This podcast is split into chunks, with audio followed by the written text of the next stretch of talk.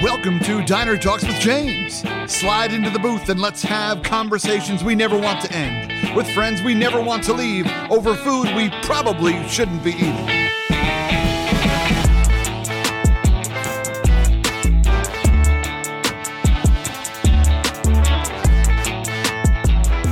What is going on, my friends? How are you? Welcome to another episode of Diner Talks with James. I'm James.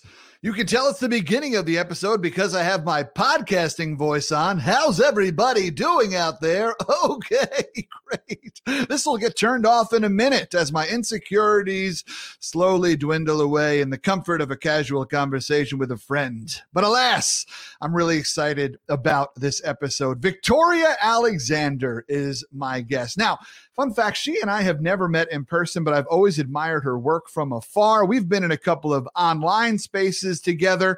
Uh, apparently, she knows the cover of my book, so I'll take it. Uh, but I'm super excited for you to get to know her today. So we're going to bring her out here in just a second. But let me tell you about her. First off, she and I are both New Yorkers. That's important for you to know because New York is the greatest state in the union. Okay.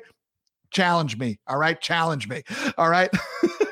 She also went to school in Boston. Boston's one of the worst cities in the union. Go Yankees. But still, the thing is, is that she is an incredible individual. She was a college athlete, and uh, that's impressive. She went to school, uh, graduate school at the University of Southern California, aka USC, uh, and she is now getting her doctorate at the University of Maryland. She spends a lot of her time in the diversity, equity, and inclusion space. She is working on helping individuals own and recognize their identity so they can know their place in the system that has been created uh, because we have to recognize what our power is that we have that has been given to us. Uh, she does a lot of work as in the anti-racist space, and I'm just really excited for you to get to know her today. So let's bring her out right now. The one, the only Victoria Alexander. What's up, friend? Thanks, James. Thanks for having me. That was a heck of an introduction. Well, thank you. Uh, you know, I pride myself on being your hype person. I appreciate it. You could I would definitely hire you to be a personal hype man. I'll take it. I'll take it. I am uh, available for hire for most things. So, Victoria, how is your day going today? It's going well. It's Friday. Um, I don't work on Fridays uh, within my typical professional role. It's only uh, side hustle days on Friday. So it's been fun. Side hustle day Friday. I like that. I like that. now, uh, you and I are both from New York. I'm from Long Island, New York. You're from Beacon, New York, which to your chagrin means that you live upstate. I don't know if you knew that. so like technically technically i do live above new york city but as you know new york is massive, massive. and i live in the bottom eighth of it. You do, you do. Yeah, no, it's it's such a funny thing that I mean, uh, New York City has, has such an ego about it uh, that mm-hmm. I think we both love a little bit secretly, maybe publicly. Um, but uh, but yeah, but it, as soon as you leave the Bronx, uh, you're immediately in upstate New York, even though you're maybe maybe 15 minutes away from the city. Yeah, uh, yeah it's a it's a funny thing. I lived in Ithaca for a little while, which is actually upstate. Uh, that's right, all the way up there, all the way up. Now, since we are both New Yorkers as well, do you do you fancy yourself a diner meal?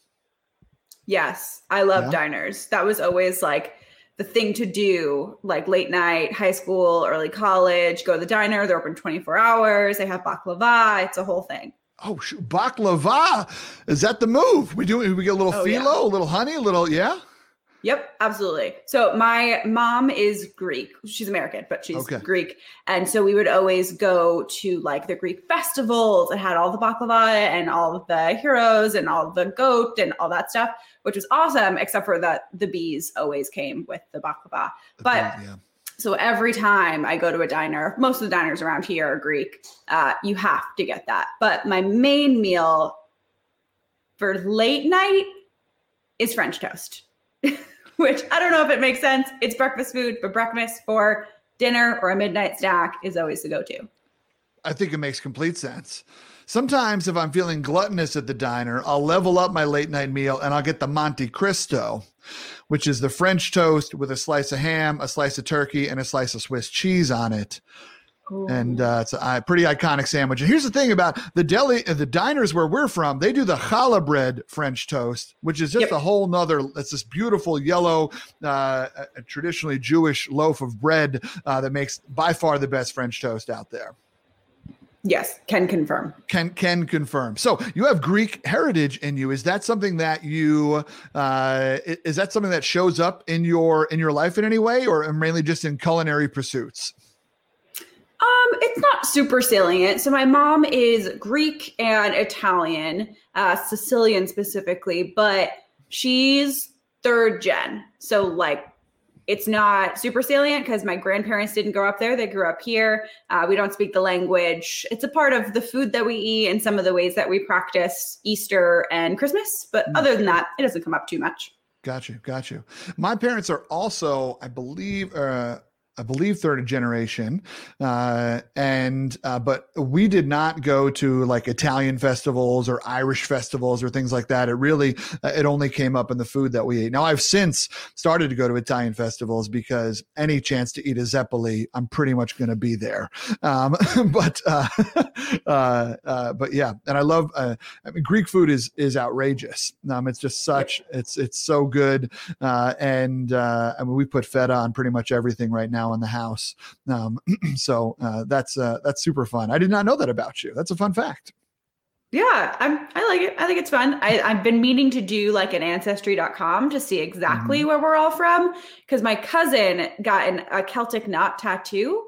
I'm like, Monica, we're not Irish. And she's like, mm, yes, we are which is news to me. Apparently, we're also a little Irish, so I definitely want to learn more. Yeah. What else do you believe? Uh, what else do you believe and or know is in your uh, ancestral makeup? So I know that my grandparents did 23andMe. My my father's grand, my father's parents. So my okay. mom is white and my dad's black. So my father's parents did it and learned that they're a little bit European, as mm-hmm. most American descendants of the enslaved are. Um, so I have hazel eyes, and then a few of my brothers and sisters do. I have seven brothers and sisters. Um, and so we learned that there's a pretty significant, somewhat amount of European ancestry bopping around in here. So I want to learn more about where in Africa we would have been from. Uh, we speculation is somewhere near Nigeria, mm. uh, but then also how many generations back can we find the names of our relatives? Uh, so that's what I'm really interested in. That's super interesting. Yeah, I haven't, I have not done the 23andMe thing. Uh, I think it would be fascinating. I've always just kind of walked around saying I'm half Irish and half Italian. Um, mm-hmm. And uh, apparently there's a little speck of French in there, but I don't like to talk about it. All right. Um, um, no, I just, but it would be fascinating to learn uh, some of that information for sure. Mm-hmm. You mentioned that you uh, you have uh, a group of uh, a group of seven siblings, so that means you're there's eight of you total, which is a hell of a squad. Uh, where do you fall in that lineup? I'm the oldest, the oldest of all eight of us. You're the oldest of all. Okay, okay. Now I'm curious. Being raised in such a large family, how does that uh, how does that impact who you are today?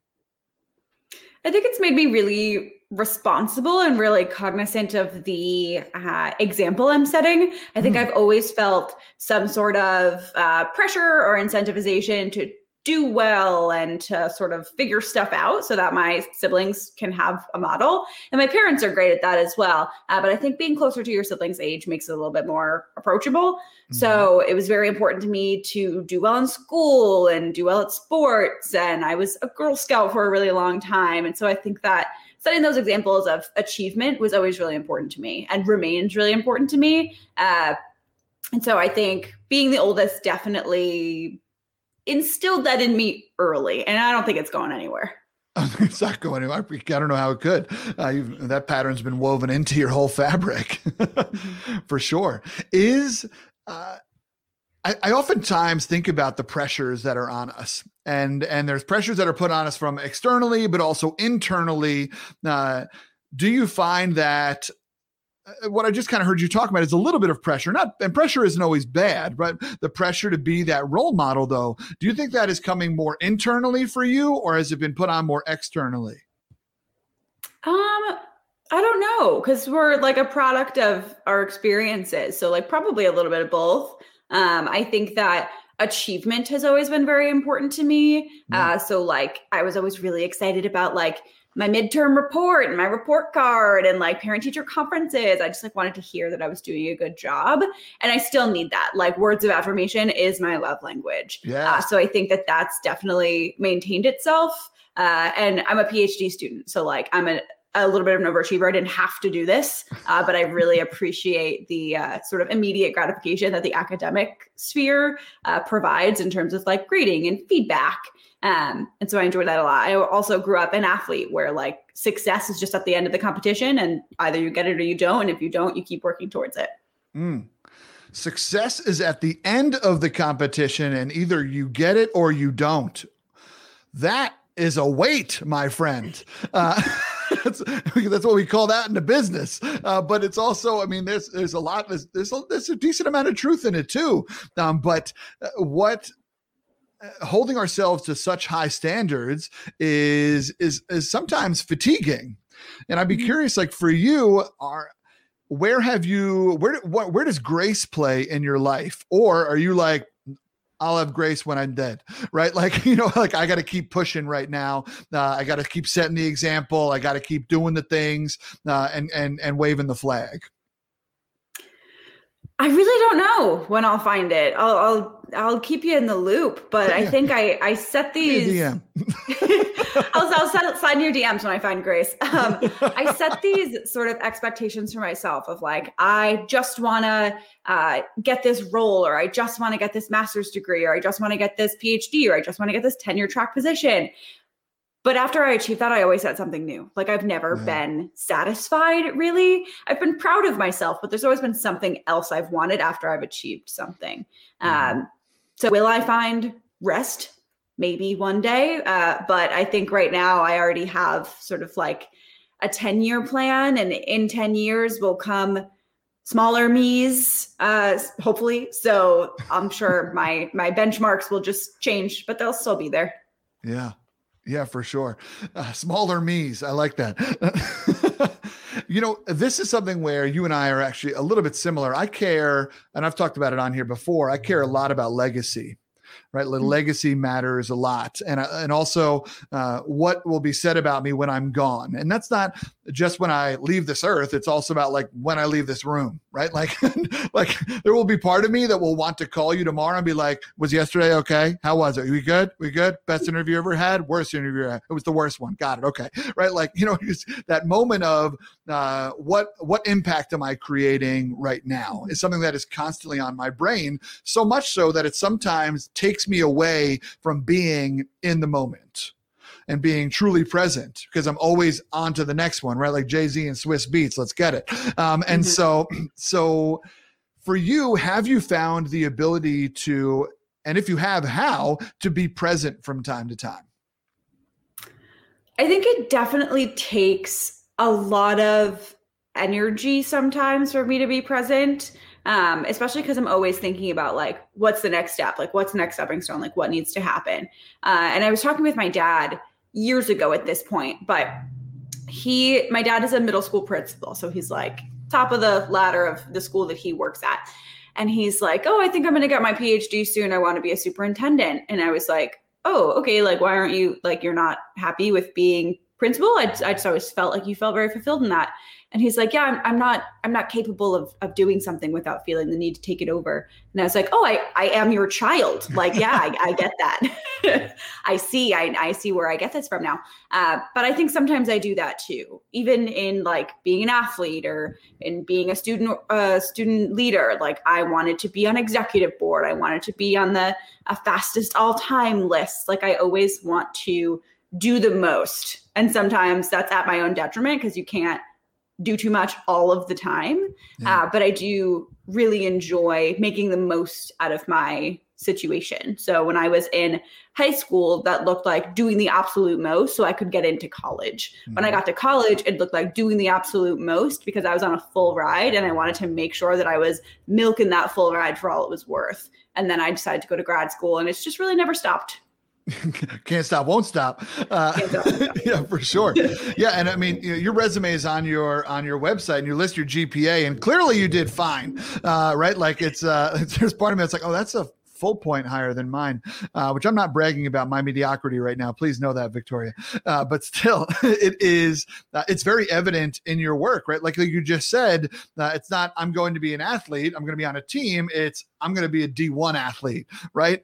um, and it's not that I'm just going to be on the team. I'm going to break a record. I'm not just going to be in a, in a sorority. I'm going to be in the executive board. No, actually, I'm going to be a leadership consultant, which is only given to to 10, 12 people at most, right? Maybe eight, right? Out of, I don't know, 10,000 members or something like that. Give or take the size of the organization. Like, I'm going to be one of those 10 or 12, right? And it's, uh, I'm not just going to go to Joe Schmo graduate school down the block. I'm getting into USC. Don't believe me, just watch. And I'm not going to get this, get this master. I'm going to get this doctorate, right? And like, and, uh, it's, it's evident in the way that you, sh- that you show up.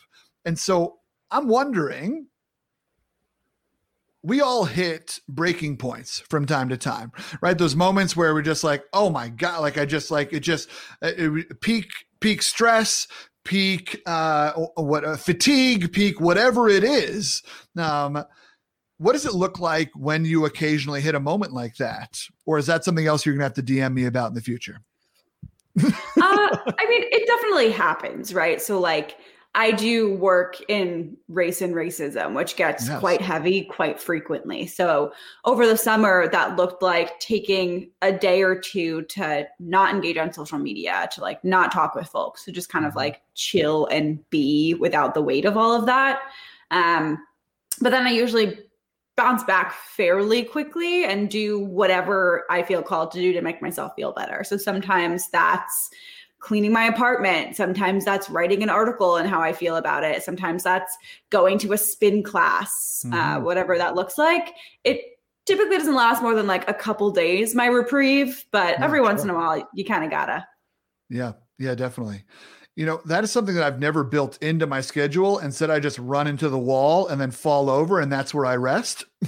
and then I get back up a day or two later and keep going. I, I, admire the individuals that have built systems for themselves to have a rest day in there, right? It's kind of like when you work out, you're not supposed to go hard seven days a week. You're supposed to have a rest day. It's almost just as important as the days that you're working out. Uh, and, uh, but that's, that's not often how I approach my business or my life or relationships. And so I, uh, yeah, so it's it's cool to talk to somebody else who it sounds like they have a similar mindset a little bit. Yeah, I get questions a lot from students of like, how do you manage self care? And my answer is usually like, don't look at me for a model on how to do that because I don't do it incredibly well. I do it when my body requires me to do it, but otherwise, I, I think I, I'm struggling somewhere between like, I need to feel maxed out to feel at all productive. And that's not great, yeah. but I'm working on it. Yeah, yeah over here in Camp Do As I Say, um, flipping off Camp Do As I Do. Uh, yeah, for sure. Uh, I love it. Here's a fun fact that I don't know if you knew about you and I, but you and I both went to schools in the uh, Colonial Athletic Association. You went to Northeastern. I went to the University of North Carolina, Wilmington. Uh, the campus that you probably enjoy traveling to the most because it's beautiful in down south. Um, but uh, uh, but as an athlete, uh, as an athlete, you were a runner. What what uh, what events did you run? In college, I ran the 60, the 100, the 200, and then I reluctantly was put in the 4x4. was that like at the end of your college career where it's like it's like all right well they're getting old put them in the 4x4 like what what happened there why reluctantly so i run the short sprint so for for anyone listening who doesn't know how long those events are, the 55 is or the 60 takes about seven seconds to run. The 400 is a whole lap around a full size track. It takes maybe a minute or less. Yeah. And so that distance is big. uh, and so I was really good at running the absolute shortest races. And the mm-hmm. 400 is just about the longest race that you can run and still be considered a sprinter. I'm also only five feet five inches tall and most 400 runners have quite long legs i'm built like a donkey i don't i don't have that um, and so i wasn't in the four by four in like the first year or so of my college career because I frankly was not that good at it. And they take the four people who are the best at it and put them in it. I was a like stand in, like a second banana. If someone was hurt, I'd have to run it. So it was uh, New England's of my second or third year of running. And I'm done for the day. I go over to my coach and I'm like, hey, I'm good, right? Everyone's good to run the four. I can go eat my my lunch now. She's like, yeah, we're good. Everyone's fine. Uh, so I start going to town on my meatball sub. My roommate on the team runs up to me and she's like, somebody got hurt. You have to run the four by four. And I was like, oh, I'm going to throw up. like that's this oh, is going to no. be terrible. But it's New England's, and it's either we win the four by four and we win New England's, or we come in anything but first and UConn wins New England's. And we're mm. like, absolutely not. So I get the Nothing I'm second leg. Out of Storrs, Connecticut. Only one Husky should win New England's, and it's the Northeastern Huskies. So I get the baton. I'm the second leg, and I'm running, and we're doing fine. And someone passes me, and in my head, I'm like, "Well, that's about right. I'm not good at this." and then around like the last hundred meters or so, I'm like, actually, I feel fine. I think I'll just sprint now and just took off and uh, did really well. And I handed off in first, and we ended up winning the four by four. And my coach comes over to me, and we're all like crying. We've won New England's. And she's like, You just beat your personal best by about three seconds. And I'm like, That's pretty significant because a sprint is so short. And she's like, Congratulations, you're on the four by four now. And I was angry that oh, I had no. done well and I proved that I could do it. And now I had to be on the four by four. Yeah. So that's how I got on. I didn't, I did not want to be. It's too far. Yeah. You know, I, I feel like we're not giving enough credit to the unsung hero of this story. No offense, Victoria, but I think we need to talk about the meatball sandwich. You know what I mean? I just, I think, I think it played a vital role and I hope it became a tradition for you. it may have. It may have pushed me to the finish. it's just something. There's always something to be said about a good mo- uh, good meatball. So uh, I love that. I love that. So, you know, I want to go back to the idea that you had this, uh, not the idea, the fact that you have a huge family. You do a mm-hmm. lot of work uh, in racism, in uh, in racial identities, and in, and in helping individuals with their own identity work and the important work that comes in uh, in there. In such a big family, I would assume that you all are not all on the same exact page with what it means to have this shared identity um, and how it shows up and how you live it, right? Like I know even in my family, uh, we're all incredibly white, uh, but it's funny because some of my brother, I have, th- I have two two brothers, and and I feel like the other two, uh, Johnny and, and Brian, care a lot about our Irish half, and I'm like, no, the Italian half, right? Um, and so I'm wondering within within your family does your work resonate with everyone or are are you kind of are you teaching within your family or I, would just be curious to hear you know from the from the familial side uh, how has uh, your work shown up and and how and how does your family i guess respond to it sure uh, so i definitely wouldn't say that i'm teaching my family. I think that my family's always been very committed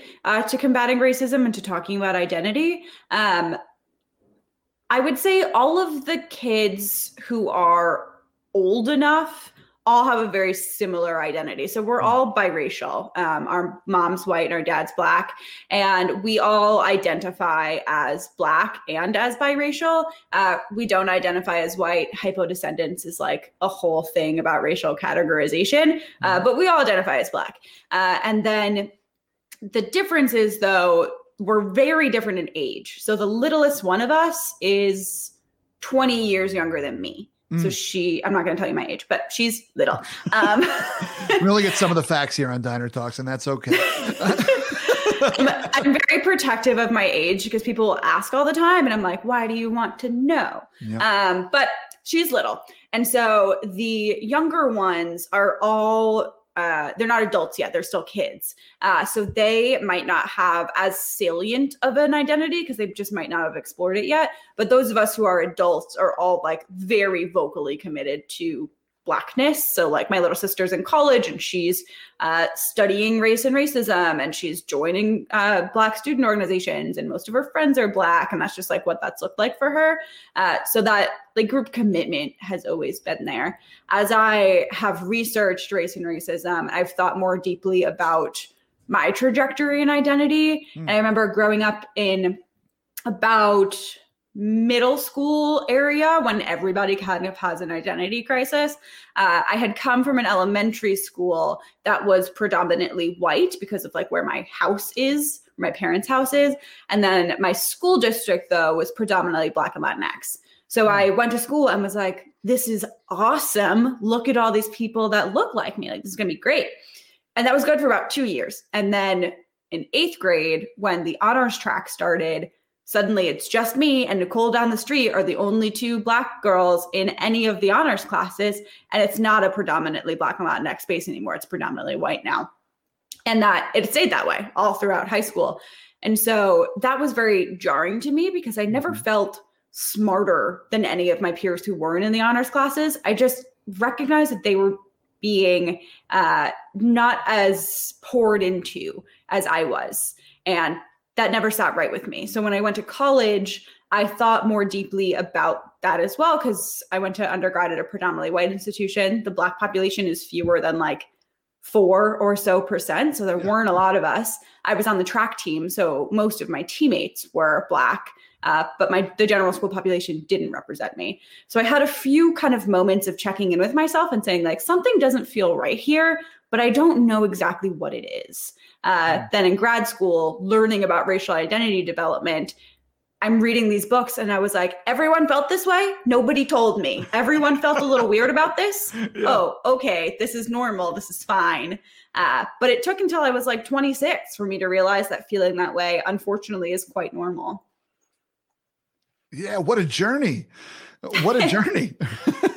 so, when would you say, uh, uh, first off, you you you just said a lot in a, in a, in a really rich rich way, and so I want to go back to some of it. Um, you, you talked first about how uh, like your older siblings, uh, the ones who are on the older side and your your side of the spectrum, that they get it, they're involved um, in, different areas, aspects, and and that's uh, and that's awesome. That also that your your parents were like, no, this is going to be a part of our dialogue, right? Like we're going to talk about this. There's going to be pride here, um, and uh, and and there's work to be done, and we're going to do it. And so I love that. Um, and then you, in talking about your middle school experience and that was that was the the time where you went to a, a middle school that was predominantly you said a black and uh black and latin latinx correct? Yes. Yeah. Is that i guess when were you there's a difference between looking in the mirror and saying I'm this color and and and and looking in the mirror and saying I am black, I am biracial, I am black. Uh, when did you first say that? And and and knew what it meant and and and and it meant something to you. Was that was that super early? Was that middle school or was that even later? Uh, it was way earlier than that. So i had my first conversation about race when i was about three. I don't know if i hmm. have this memory or if i just remember my parents telling me the story of this happening uh, but when I was about three, I was like in the bathtub, like doing tubby time. Like dad's in there, we're hanging out. Or he's like pointing at stuff, and I'm saying the colors of the things. Uh, so I guess I would have had to have been about three to know colors. I don't know much about child uh, learning, but let's place me at three. We'll get some uh, and, later. and so he's pointing at the bath mat. And he's like, Tori, we're like, what color is the bath mat? I'm like, it's blue. And he points at the soap, and he's like, Tori, what color is the soap? And in my head now, I'm like, we only ever buy Irish Spring. It's still Irish Spring right now. It's always green. So he points at the sink and he's like, What color is the sink? And I'm like, The sink is white, like mommy and me. And so I knew what race was at three, but I didn't know mm. what hmm. it meant for me or my biracial uh, existence and interracial family. Uh, so tummy time's over and I get scooped up. We go to the living room and my parents do the like hand thing where they're like, daddy is this and mommy is this and you are this. And so they taught me then that I was biracial and that I was black. And then I remember going to school, my parents would say, like, when you fill out a form, make sure you check black. And I was like, all right, that's cool, whatever. Uh, and then I always did that. And then back then, you couldn't select all that apply. You could choose other if you wanted to and explain it, but I always just check black. Yeah. My brother, however, is four years younger than me. And he comes home one day and my mom's like, Hey, I noticed that you checked other. Like, what's up with that? And he was like, Well, I f-, he's like five at this point, and he's like, Well, I feel like if I just check black, I'm saying that you don't exist, which was heartbreaking, right, for my little brother to be like, I I don't want to pretend like my mom's not white. Uh, around the year 2000 was the first time that the select all that apply option existed. I still don't use that, but it's an option. Uh, so it was always taught to me through my parents that we should be very proud of being black and we should be very proud of our family and our heritage and the way that we look and the texture of our hair and all those sorts of things uh, and my mom always made a concerted effort to socialize me with other black children uh, yeah. uh, which is easy to do when you're from my part of New York, and most people are Black. Uh, but that was always something that was very important, uh, especially being biracial and being I don't consider myself white passing, but I'm certainly more white passing than a darker skinned person. Sure. Uh, and so I think that that was really important towards creating a healthy and holistic racial identity for me. Yeah. There's a a well-known microaggression that I would imagine you have heard a lot, uh, and that is when somebody asks you, "What are you?" Mm. Do you get that pretty frequently? Oh my goodness. Living in Boston, going to bars in Boston all the time, all yeah. of the time. That's like the number one pickup line that frankly white men use in Boston for anybody who We're looks at all racially ambiguous. Group. Yeah. There's patterns. just patterns. Uh, yeah, I, I, I can only imagine. Yeah, um, and what um, what an insulting question though, uh, for sure. And just uh, yeah, uh, so in in your development, there is a moment where you are where you it's like I am this, and then there's a moment where you fall in love with this. Um, mm-hmm. and have you fallen in love? When did you fall in love with your blackness? Um, it was something I always knew about myself and valued for my entire life. I yeah. think I became much more committed to it um probably in college. So I mentioned in college, I was on the track team. Mm-hmm. And so the majority of the people I spent every single day with were Black women. Um, and so I was very committed to that group. One, because we were a team, and two, because we were a small group of people in a predominantly white space.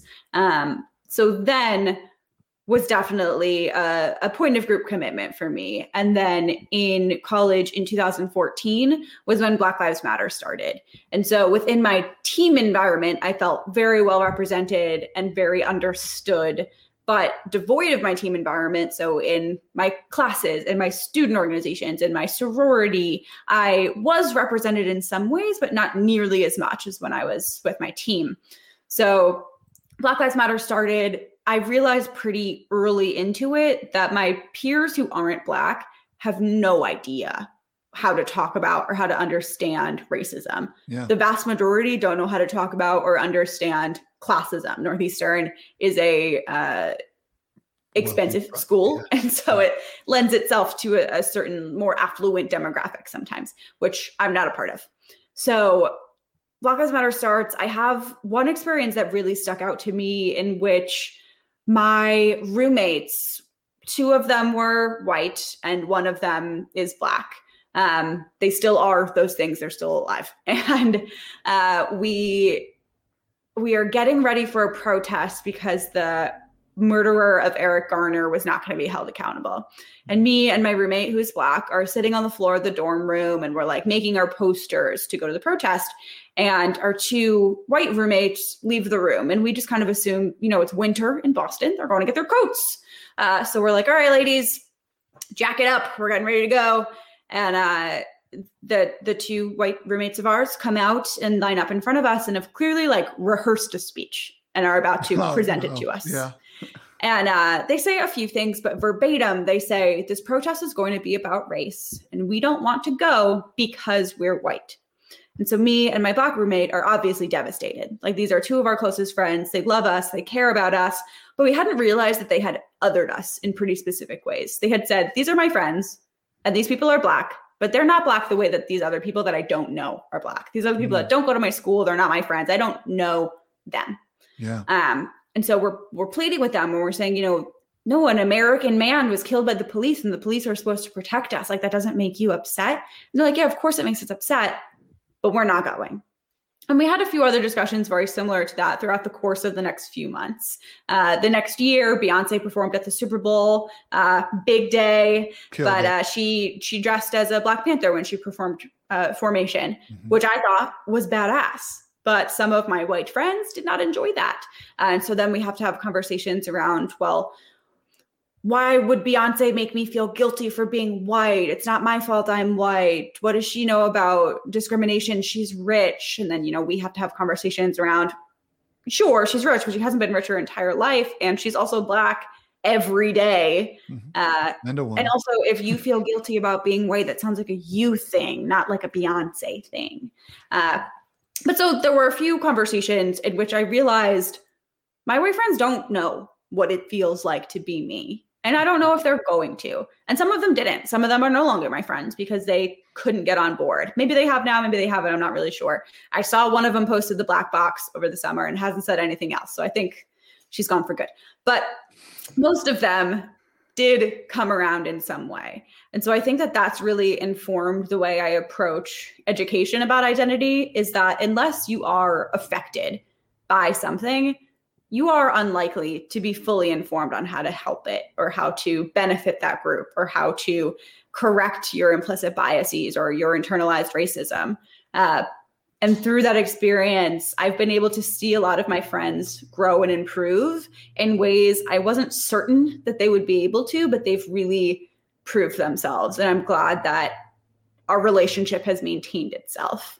Um, but yes, I would say that that time around middle college was when it really clicked for me that I affirm my blackness, I always have, but it means something different within this context at this time in American history and at this time in my life. And I want to do more to make it so Black students who come after me don't have to experience the pain of not being understood by non Black peers in the way that I and my other Black peers had to then.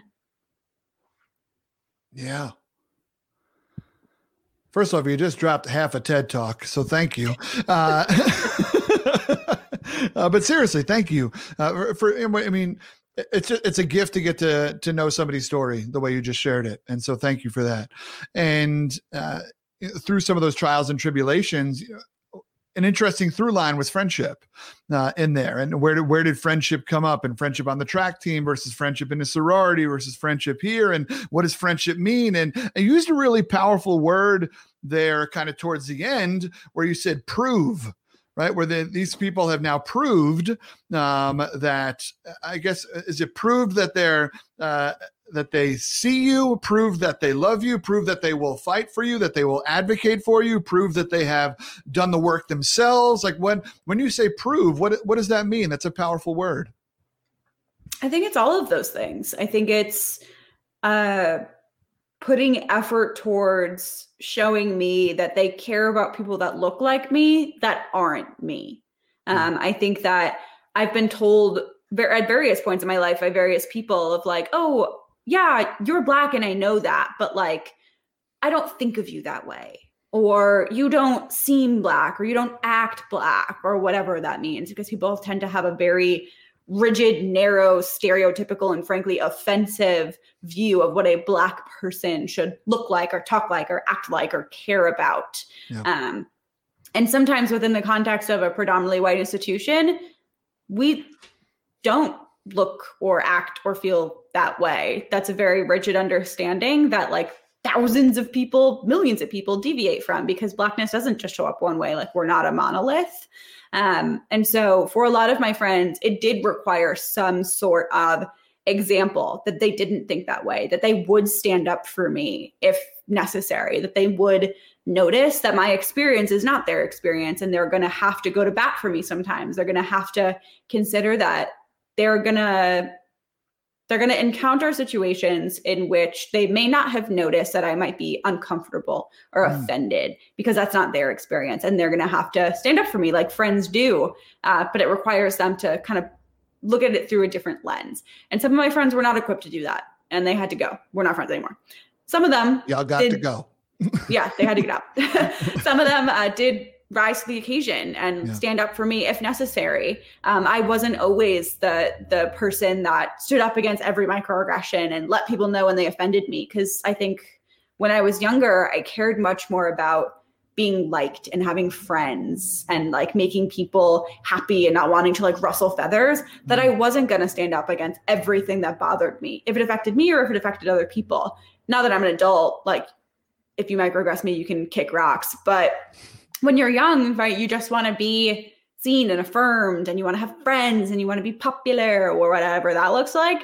Uh, and so a few of my friends did stand up for me in ways that I wasn't yet ready to do. Uh, so, yes, there was some level of proving it uh, because if you remain neutral while I'm experiencing harm, then we're not really friends. Yeah. I love that. Uh, I love that. I, I, appreciate the way that you put it. I think that uh,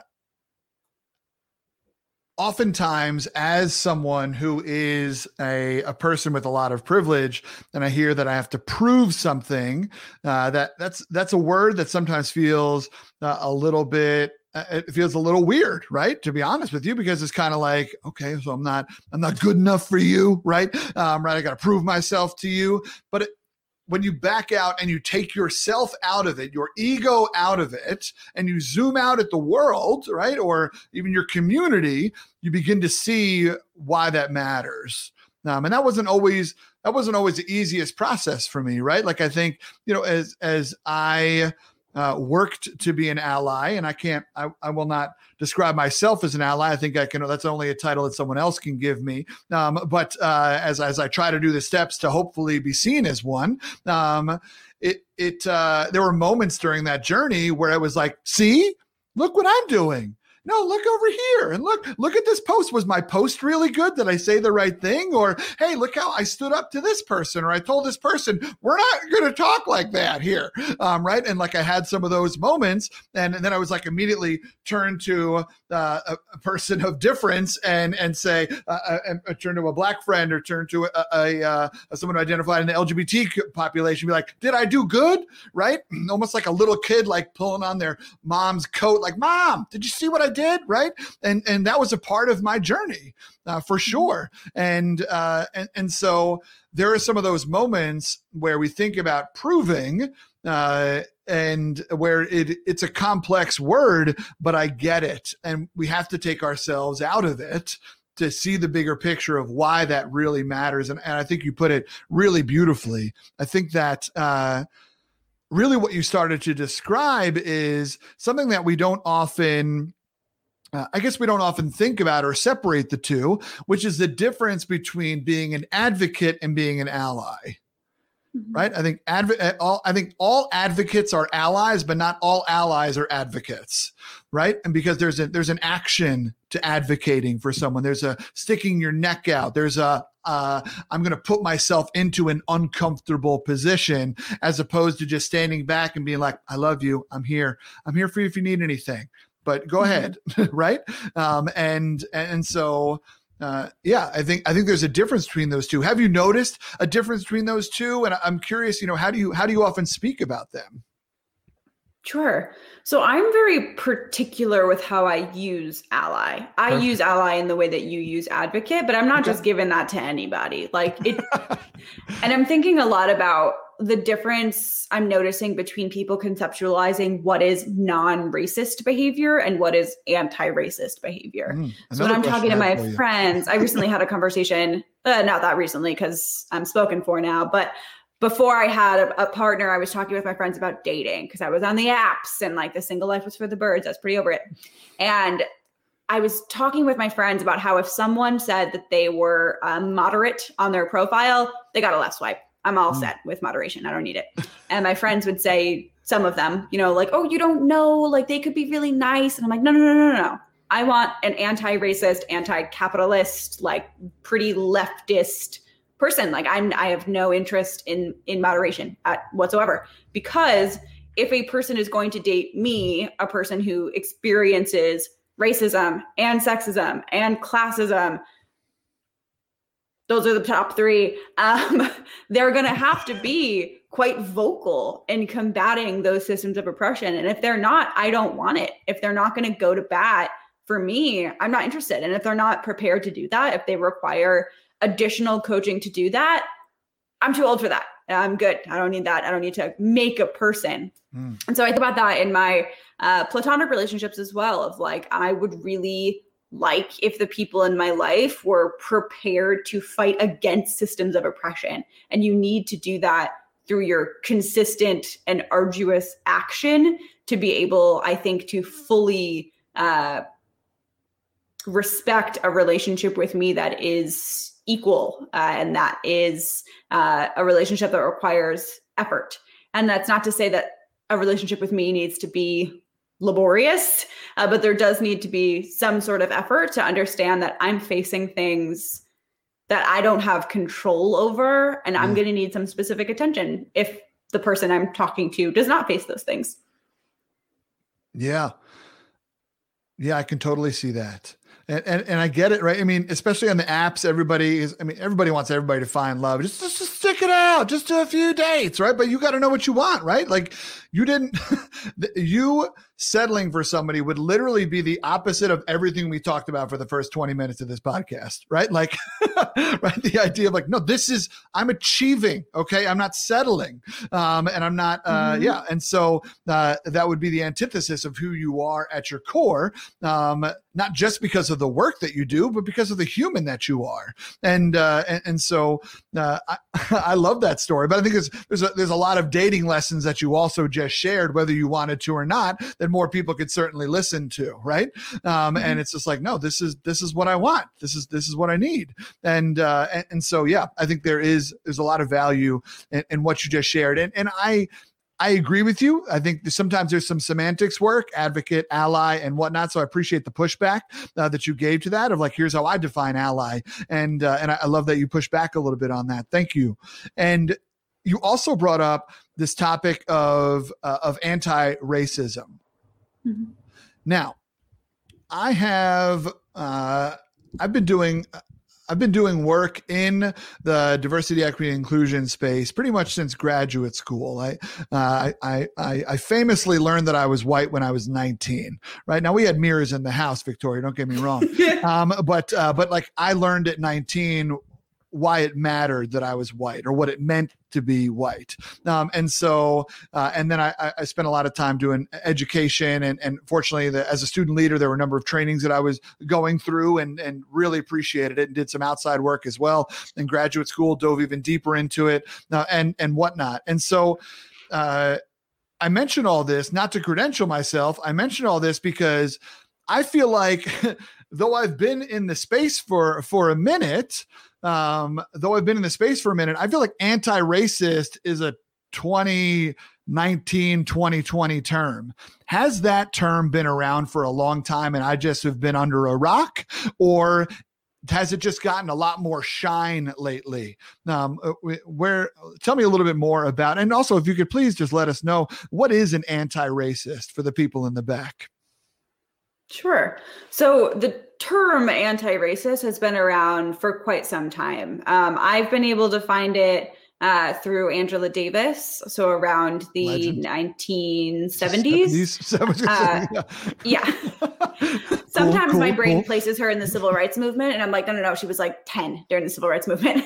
Yeah. Uh, so 1970s around around that time. Um, and so Angela Davis has a quote, and I'm probably paraphrasing here, where she says, like, in a racist society, uh, we can't simply be not racist, we have to be anti racist. So, mm. racism is a system that will continue to function whether or not we are actively acting upon it, whether or not we are thinking about it. It exists. And that's part of the danger of it is that it operates in silence. It operates whether or not we are actively contributing to it. Mm. Uh, and so, anti-racism there's a few different definitions floating around but i think that anti-racism has become such a popular buzzword right now okay. uh, largely because of the book how to be an anti-racist by dr ibram kendi mm-hmm. um, and because black lives matter in 2020 uh, didn't start now but has been very popular in the past year or so uh, because people really paid attention to uh, George Floyd and Ahmaud Arbery and Breonna Taylor and various other Black people that were killed at the hands of police brutality or through extrajudicial means. Um, and so that word, I think, is sometimes misunderstood because some people will say, like, well, I'm not racist. And it's like, well, you might be right, and that would be great, but I don't know that. Uh, and if you're neutral about racism if you don't act upon it you're still allowing it to continue right? So like if you have an understanding that racism exists but you're not doing anything about it you are signaling to me that like you're chill with it. Like it's yeah. fine. I don't really care. Uh, but if you're anti-racist that requires consistent and arduous action to combat racism. And where i think a lot of people get sort of like foggy on that is they're like, well, I'm doing the work. I just read Me and White Supremacy last week. And it's like, well, that, that's great. I'm glad that you are adding to your educational foundation of your understanding of these issues. But it's about system level change. Like, yes, I care about your personal education. Yes, I care about your interpersonal relationships. But racism is a systemic problem and thus needs systemic change to change it. And I think the thing about that is that racism has been so prevalent in the US since before the US was the US. Mm-hmm. And so diversifying oppressive systems are still oppressive systems. Adding people of color to an organization can that organization might still be as racist and sexist and homophobic as transphobic as it ever was. It's just now introducing diverse groups of people into that shared trauma.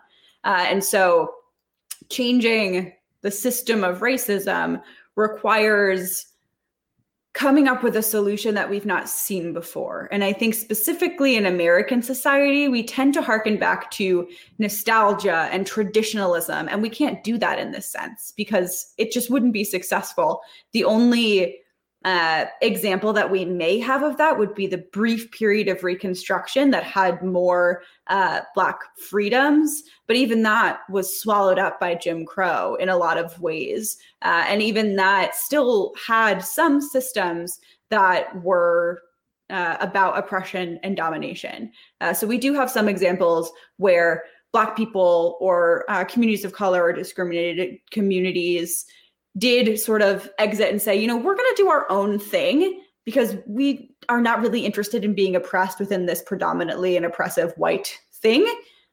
But sometimes those things got stamped out. So, like, if we consider like the Red Summer and Black Wall Street, like a black led system was really violently hurt by the overarching white system. So there hmm. needs to be an anti-racist effort to dramatically and radically change the systems that exist in, in order for racism to be affected well enough. Uh, Derek Bell, a critical race theorist who's incredibly renowned, uh, posits that racism is permanent. It's always going to exist in some way. And I think that that is true. I think it's been around for so long that it's always going to be somewhere. Uh, if we have any chemists in the in the chat, uh, that could be like a half life. Like mm-hmm. a element is always going to exist. It's just going to exist less and less and less and less and less and smaller and smaller amounts.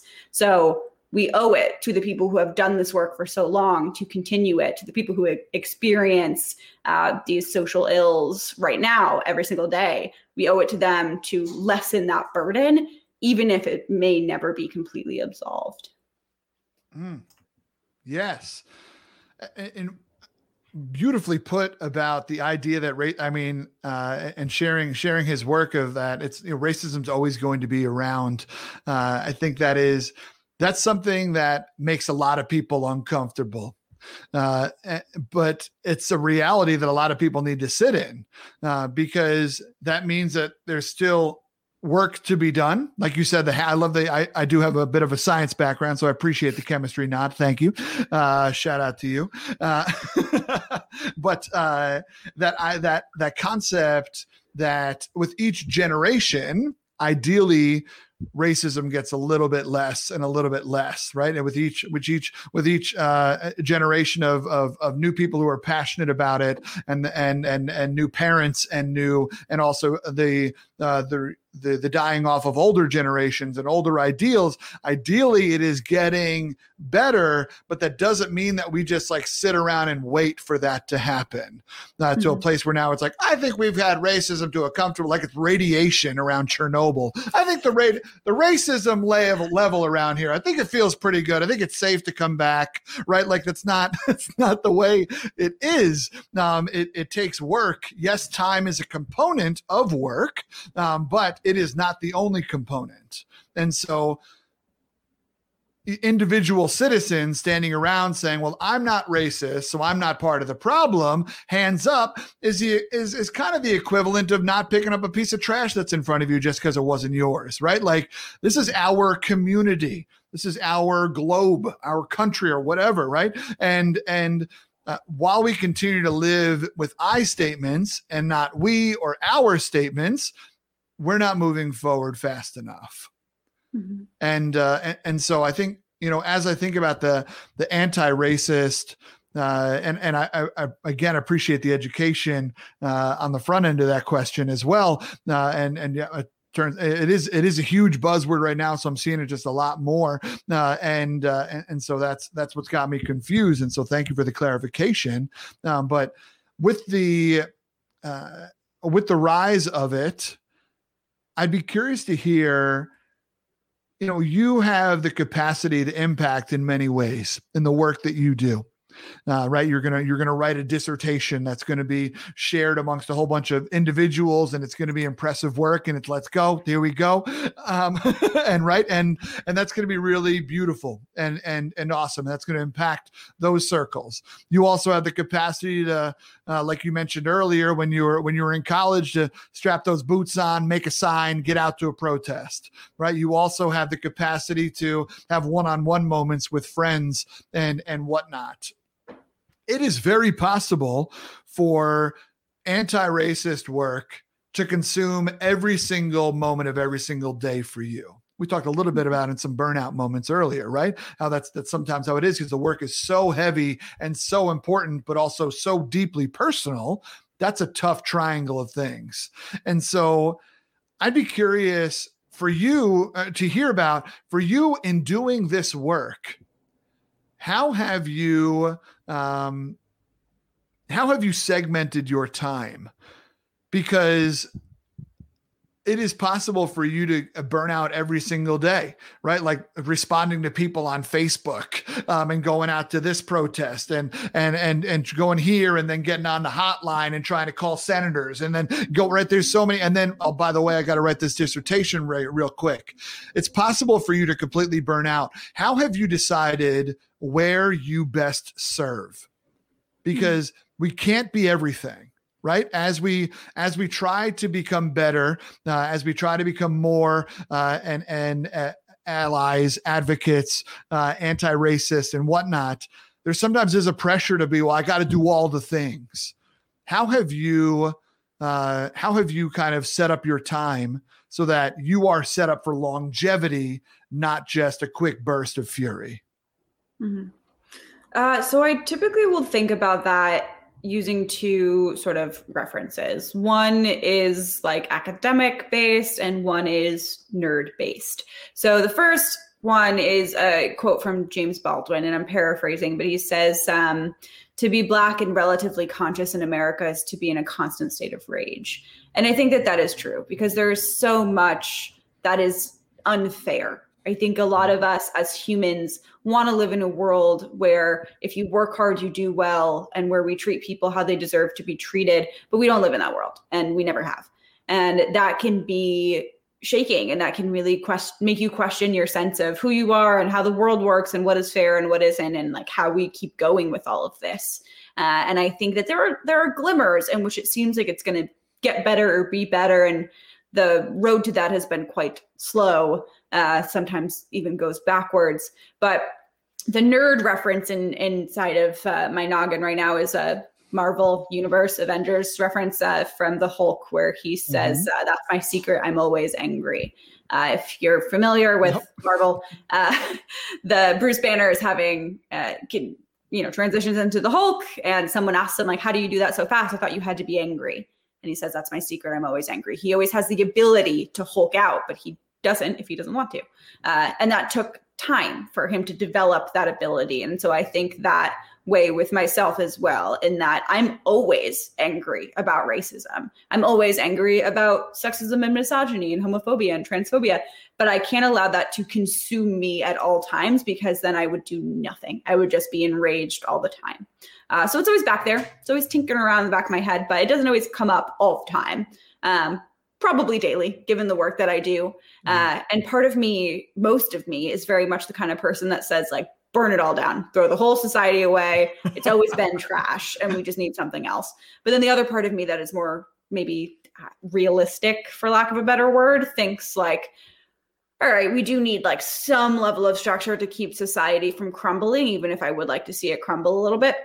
So, where's the middle ground? How are we going to radically reimagine the way that our society functions to best serve all of us in an equitable fashion that doesn't say give everyone the same, but says instead give everyone what they need to succeed, even if that's not the same. Mm-hmm. Uh, but given the work that I do, I do have to take time to think like, do I need to step away?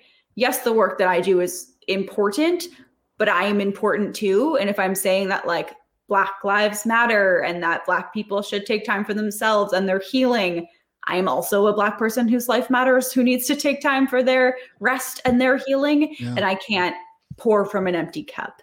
Uh, it's easier to say right now than it is for me to actually step back in my actual life once I like close this computer. Uh, but that would be the ideal scenario in which we find some sort of balance between the anger of the way that the world works, the piece of understanding that we can change it, it's going to take time, and the balance between burn it all down and change it sustainably. There's a balance between that. Yeah. I just haven't arrived at it yet. And I don't think as a, as a society, we've come to a consensus on how we're going to arrive at that either. But uh, not to quote you to death, but I love quotes. Um, Frederick Douglass has one where he says, uh, power concedes nothing without demand. It never has and it never will. Uh, so I think about that a lot too when people uh, say things like, oh, well, I just wish we could go back to when racism wasn't such a big deal. It always was. Uh, people were just not as up in arms about it, maybe because society was a little bit different. There was less social polarization. But we don't live in that time. And there's always been tension it just kind of felt like a peaceful tension for some people while mm. other people were suffering. And now that suffering is more visible than it has been. And maybe that's because phones and cameras, and maybe it's just because people are opening their eyes to it more.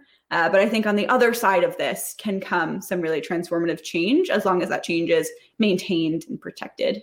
Yeah. Victoria, I think another piece of it is also is this pandemic, right? Like, I mean, the, the, quickest way to see things differently is to break a pattern, right? And and a lot of people had their patterns broken with this pandemic, and so people had more time to be, you know, they're working from home, and so their TVs are on, or they're, you know, they're checking their social media even more uh, and stuff like that, right? Like I, I uh, part of my business is you know in the marketing aspect is when should i post on social media and there used to be like these specific times that people were supposed to post and now you can kind of post almost whenever and you're going to get very similar engagement um, and hmm. that just speaks to i think a little bit of what helped amplify um, uh, the atrocities of Ahmaud Arbery, Breonna, Breonna Taylor, George Floyd, and and and and so many others. Uh, and so I think that that that as in, in a twisted way helped bring more people into a conversation that's been happening for centuries. Uh, mm-hmm. so yeah, yeah, for sure. So I think unfortunately. Yeah, I'm sorry. I Please. think unfortunately their scenarios has also been like perfect victim scenarios of like they were just living their lives. They weren't doing anything wrong. They mm-hmm. weren't criminals.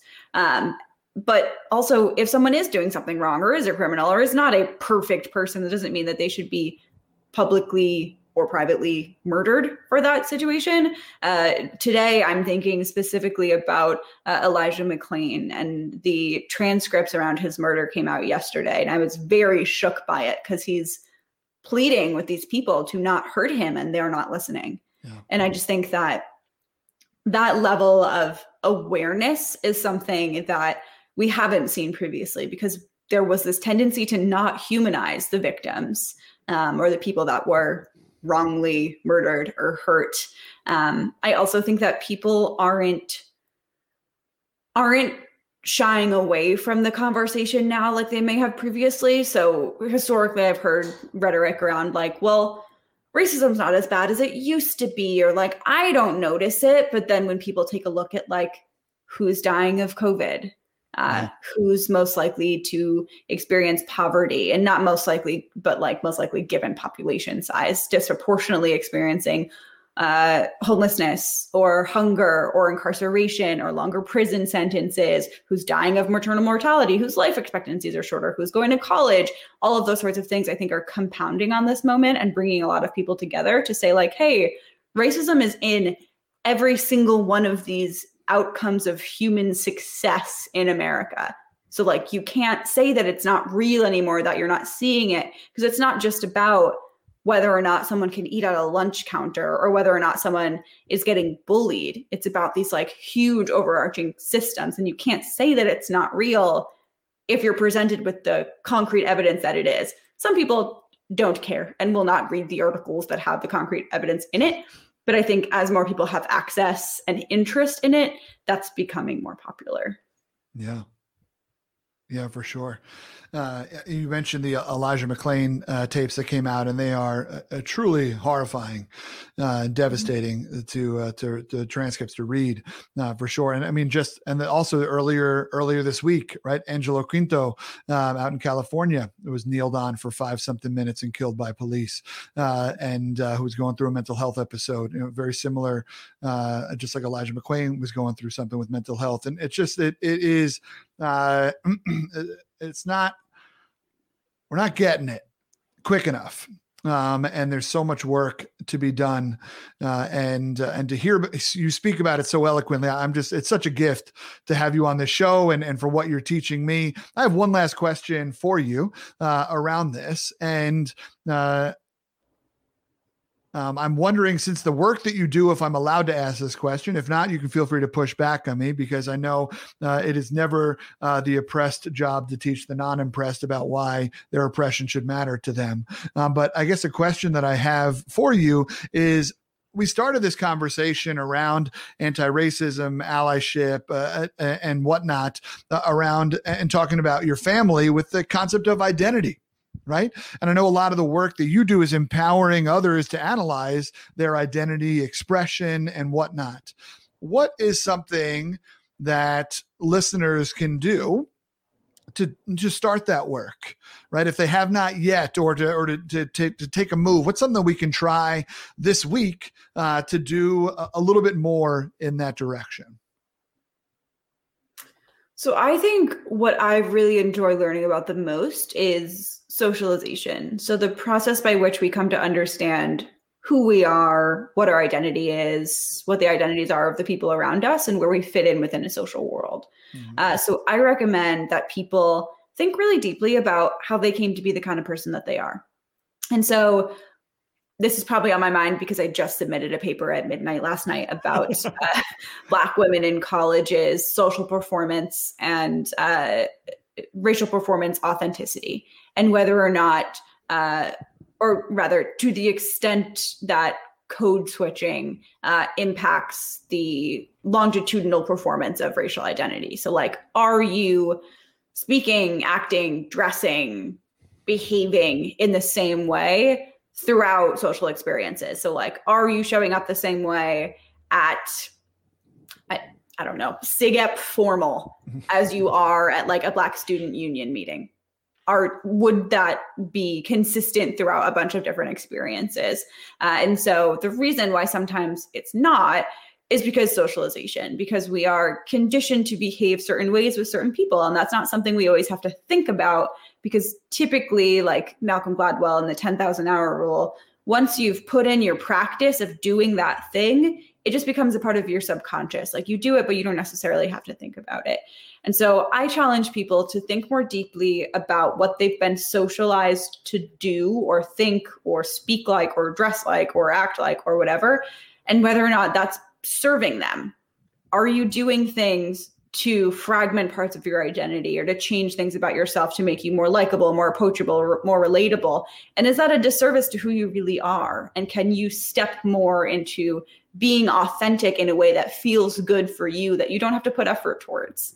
Um, I think that that's been really huge for me is understanding that like I don't have to be perfect all the time. I don't have to change thing about things about myself to be more likable. And if someone makes me feel that way, like I do have to change that, then that person's not my friend. And maybe doing an inventory about who makes you feel that way and who doesn't. Bars, friend. Yes. yes, friend. Uh, Victoria, it's been so dope getting to know you. Uh, I cannot thank you uh, for the time that you have taken uh, with me, with with everybody listening, uh, and just just sharing just sharing a little bit of your brilliance, right? Sharing your story, uh, and uh, yeah, I, thank you so much for coming on Diner Talks and hanging out in the diner with me for a minute. Felt like we were back in New York for a hot second. Past the pancakes and the syrup, French toast for you, of course, but. I might take a drive down to the diner on the corner and get some baklava this afternoon. That sounds like a good uh, Friday night treat. Sounds like a great a great plan. Post about it on Instagram. I want to double tap that. Uh, the Instagram post. Anyway, so my friends, uh, if you want to learn more about Victoria, you can check her out at victorialynalexander.com. Uh, she's also uh, crushing it on Instagram, uh, and it's uh, Victoria Alexander. Victoria spelled all the way out, but then A L X N D R uh, on Instagram. Uh, she posts a lot of meaningful content there as well, and some funny stuff too. All that. But Victoria, thank you so much for hanging out in the diner with me today. Thanks so much for having me, James. Hell yeah, my friend. Hell yeah. So, my friends, thank you for coming to this episode of Diner Talks with James. I hope that you will check it out. Um, actually, if you heard this, if you're listening to this right now, you've already checked it out. That's the way podcasts work. This is the end of the episode. Anyway, I'm really excited that you were here, my friends. We had a lot of really powerful conversations today that I know they made me think. I hope they made you think. Uh, and shout out again to Victoria for giving us the gift of making us think today.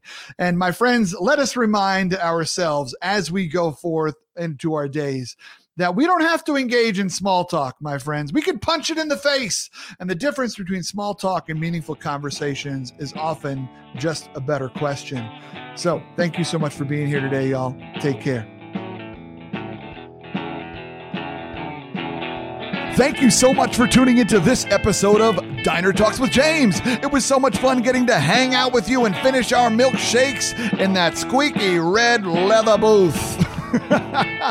if you do me a favor and smash that subscribe button, that would be dope. And also, if you could leave a review on iTunes, well, come on now, you're to make me blush.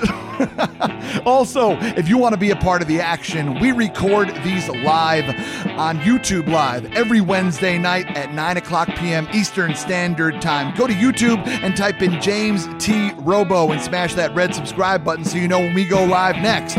Also, while we're on the subject, I'm James T. Robo all over the internet. I post meaningful content on Instagram, witty content on Twitter. Let's get connected in some other places, folks. And as always, if you're interested in learning more about the guest tonight, please check out the show notes. My friends, until next time, keep punching small talk in the face by asking better questions. Y'all take care.